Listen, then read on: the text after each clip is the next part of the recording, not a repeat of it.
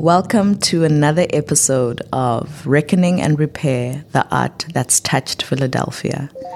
I am Katleho Kano Shoro, a Philly based South African poet, a scholar, and the one who has the absolute pleasure of speaking to Emily Carris Duncan. In this episode, I get to speak to a folk futurist who transforms rocks into color, a black crafter who transforms absence into ancestry, and a space maker who will someday build a ship out of here. In her own words, Emily is a textile artist, um, a space maker, a call myself a folk futurist and a and a color maker as well, natural dyer, and um, an educator. I call myself an educator and a budding farmer. My work is informed a lot by history. When I really started pursuing art seriously, it was a lot of mining my own experience and trying to understand that and then putting that into the larger context of American society and how this country came to be and how it stands as it is now. Nowadays, actually, the things that are informing my work are still very much those things, but I'm also interested in just like the material and curious about matter and thinking about transforming trauma into joy after having experienced doing that a number of times in my own life. What is that process? And then what is the traumatic residue that gets left? But also, what are these new forms and new joys that are created? What's driving me these days is just expressions and understandings and morphing and the materiality of trauma and joy. I wanted to think about physical, like actual punctuated acts of healing. Emily's work is undergirded by questions. Questions like What does suturing look like? What does stitching look like? What does healing look like? Central to Emily's archival and photographic work was an interrogation of the knowledge and trauma held by elements of the ocean after the transatlantic slave trade. In a conversation at the Center for Experimental Ethnography, CEE, Emily asked, What does salt know? As she stitches herself tighter to textiles through her current art practice and extracts some of the possibilities embodied by the materials she uses, I was compelled to ask her, What do textiles and dyes know? I think they know it all. I think like the textiles just are kind of silent witnesses in our lives. That's something that, that just constantly is undergirding the work is like the idea of what do the materials know after the trauma because i'm a big believer and just you know knowing what i know of nature is that there is sort of a, a kind of knowledge it's not necessarily a conscious knowledge that, that we know of but you know even the most solid things are still vibrating and moving when it comes to the work and the materials I choose, especially with the dye work, it starts there. Although the substrates that I choose, like whether it's going to be cotton or silk or hemp or whatever, also will play into the work that I'm making. The colors and the material sources, that's to me like where it becomes really very interesting. Being able to tell the story of a space or a land from these natural materials and then turn them into color. It's really exciting. For instance, it's not a piece that I really exhibit all that much, but I made a quilt for my husband based on or out of the flowers that we had at our engagement party. So all the um, flowers that I decided to use, I made sure that they were I could pull color from them. What an archive of memory. I know it's not just plants that you use for your dyes. What else do you make color and dyes from? Um, insects. I use like, I mean, not a whole lot, but I use cochineal like a bit, and that's made from insects that are on paddle cactuses. And also lac, which makes a beautiful purple. It's a resin from a beetle. And minerals like rocks you can get a sense of what the color will be if you get the rock wet. Because you know, sometimes like when rocks are dry, it'll have that like kind of chalky sort of thing on it. But then when you get it wet, you're like, whoa, that's green. That's like a brilliant green. And you can find certain areas that have high iron content. You can find like really nice ochres, like yellow. You can find even these like sea blue, beautiful grays and wonderful browns and all sorts of stuff. I was working with it, with indigo from South Carolina. Mm-hmm. It was the indigo that I used in in Gordon when I was dyeing this linen, and so South Carolina had a um, an indigo trade during slavery. Being able to, to work with that particular indigo had this like very overwhelming experience in the pot of just getting inundated with the with the ancestors, with the spirits, and I don't know who is there specifically. I have no earthly clue who is there specifically, but it just infused me. So I come back to that experience a lot, especially when I'm doing dye work.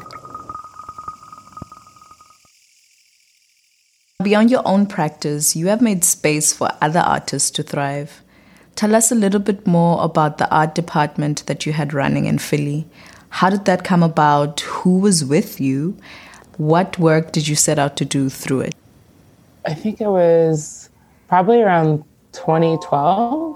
Mm-hmm. I was living in New York and just kind of was eager for a change and was looking to Philly. And I was coming down here a lot and at the time and I was just like, I, I really like it. Let's see what happens. Yeah, kind of just thinking about like the long-standing future and my relationship with the arts as a maker was not very good at that point. I wasn't making work at all, mm-hmm. but I still wanted to be engaged with the community. So yeah. I bought a place on the corner of Berks and Tulip and started the art department with Kit. the art department was kind of a long-standing idea that Kit and I had been talking about since we were in high school. Or actually, I'd, i mean, I've been thinking about running an art center since I was like 13.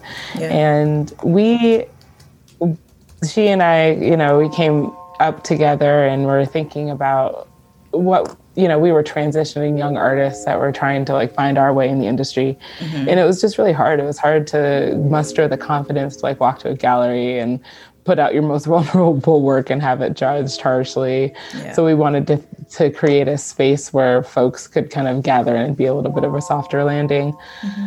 What we got into and what I got into was like kind of radical hospitality. Like I loved being able to host people in the space mm-hmm. and to share share with them and to feed and nurture them. That ran until November of 2020 really between the pandemic and then we had some issues with the building so it just kind of became time to transition this project and all of these ideas that we had gotten over the course of, I think at that point we've been doing it for like eight years. We had a few years, a long run of just having constantly having, you know, shows and performances and exhibitions in the space. And there's one we had a um, right before, I think it was like in late January, early February of 2020. We had um, the Vinyl Tap 215. We had a ladies Vinyl Tap uh, 215 gathering, and it was just, it was magical. It was great. It's like, you know, all these women DJs like getting together and spinning, which was just in creating this like beautiful space and atmosphere. And it's, yeah, it was just so good. Oh, it was so good. We had such a great time. That was really fun. You speak about you being raised um, in a transracial family. Mm-hmm. Uh, how do you reckon with it through your work? The the transracial identity that was kind of always the the beginning seed of my work. And I think a lot of that had to do with just trying to understand myself. And I guess if I'm really real about it, like I'm trying to figure out whose gaze is whose. Is this a white gaze? Is this my gaze? Is this like, what does this mean?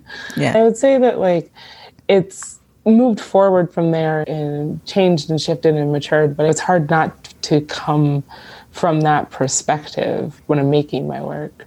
Part of being a transracial adoptee and, and kind of having your past ancestry be a bit blank. Mm. For me, there's a lot of like trying to understand and to some degree like manufacturing that history. Mm-hmm. You know, being able to sit within some types of like common history, common American mm-hmm. history, especially working in something like textiles, which is uh, tends to be so handed down, not for everybody. It's definitely not everybody's story, but yeah. there is such a lineage tied to this work, and it's not something that I have in that way. So, I hold really closely to the stories of folks that look like me that have done this work. Emily smiles when she calls the names of the many black femme crafters who have formed part of a community since the beginning of her own journey. When I started the art department with my friend Kit, she was in a school for knit design. And be, just being around her and exposed to it and like just seeing her love of it kind of got me more engaged with it. And then about three years into running the art department, another friend of mine, Jen Brown, asked to like host a bunch of women for this like just natural dye get together. And so that was the first time I was really exposed to natural dyeing and kind of just lit a spark in me and fell in love with it. Fannie Lou Hamer really informs a lot of the work I do, both as a thinker, as a textile artist, and also as an agricultural well, well I guess I got to call myself an agriculturalist now. she set up a, a farming community. Mm-hmm. And just like, was such a, an amazing person. such an amazing person. And then I also think about Betty Leacraft, who is an amazing Philadelphia based textile artist. We came to each other at the Philadelphia Museum of Art. Like we, we just started talking to each other. I think we were in the Mexico exhibition. She's taught me so much. She's been an amazing mentor and guide to me, and I am, am so grateful. Oh. There's a really large community of textile workers and, and artists that are Black femme artists in Philly that have been really wonderful and taken me under the wing and, and taught me a lot. Going through my my life as a Black crafter, we're just not represented in the wider community as Black crafters. Being able to really own and take space and say, hey, we have a history here. Like, literally, we have a material built history on this land. These beautiful, ornate details, they were made by people that look like us too. Yeah. yeah. The dye work, these textiles are literally part of the survival and up until recently had not been really viewed as objects worth saving because we had them. Emily affirms how a creative community contributes to our own beginnings, transformations, and joy. These communities span across multiple temporalities. They include those who consider our work worth saving today, as well as those who crafted and survived before and for us. They exist in our futures too. They build futures with us. Remember how Emily called herself a folk futurist at the beginning of our conversation? I needed to know what this entails. What goes into being a folk futurist? I think, like, when we as a culture are conceiving of our future, it's very like tech heavy but I also think a lot about like old technologies, um, kind of evergreen technologies. Being a textile artist, you know, knitting, weaving, crochet, all of these things are kind of these like evergreen technologies. And as a folk artist, as a you know cultural preserver, and somebody that's interested in history, I think it's important to like preserve these things. So as a folk futurist, I am envisioning where the place for these kind of modes and, and modalities in the future, and especially in relationship to the Black diaspora and for BIPOC artists and, and makers and creatives and, you know, for BIPOC history in general, because textiles like really hold a lot of our stories. As a folk futurist, what is one thing that you hope to create or see manifesting through you? A ship. I want to build a ship.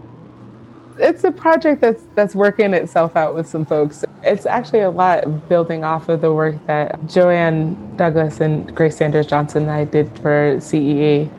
Um, taking that class and, and these some of these ideas and trying to think about where we're off to you know, I put that out there, and it's could be a physical terrestrial, like a sea ship. It also very well could be a spaceship. Mm-hmm. I want to build a ship. I think we're heading out where the people fly. want to build a ship?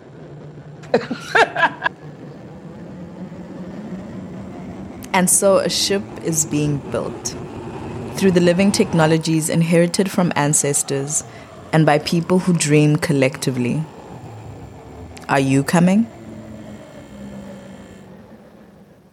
Thank you for listening to Reckoning and Repair, the art that's touched Philadelphia. Reckoning and Repair is a center for experimental ethnography project engaged with the exhibit Rising Sun Artists in an Uncertain America, a collaboration between the African American Museum in Philadelphia and the Pennsylvania Academy of the Fine Arts, open from March 23rd to October 8th, 2023.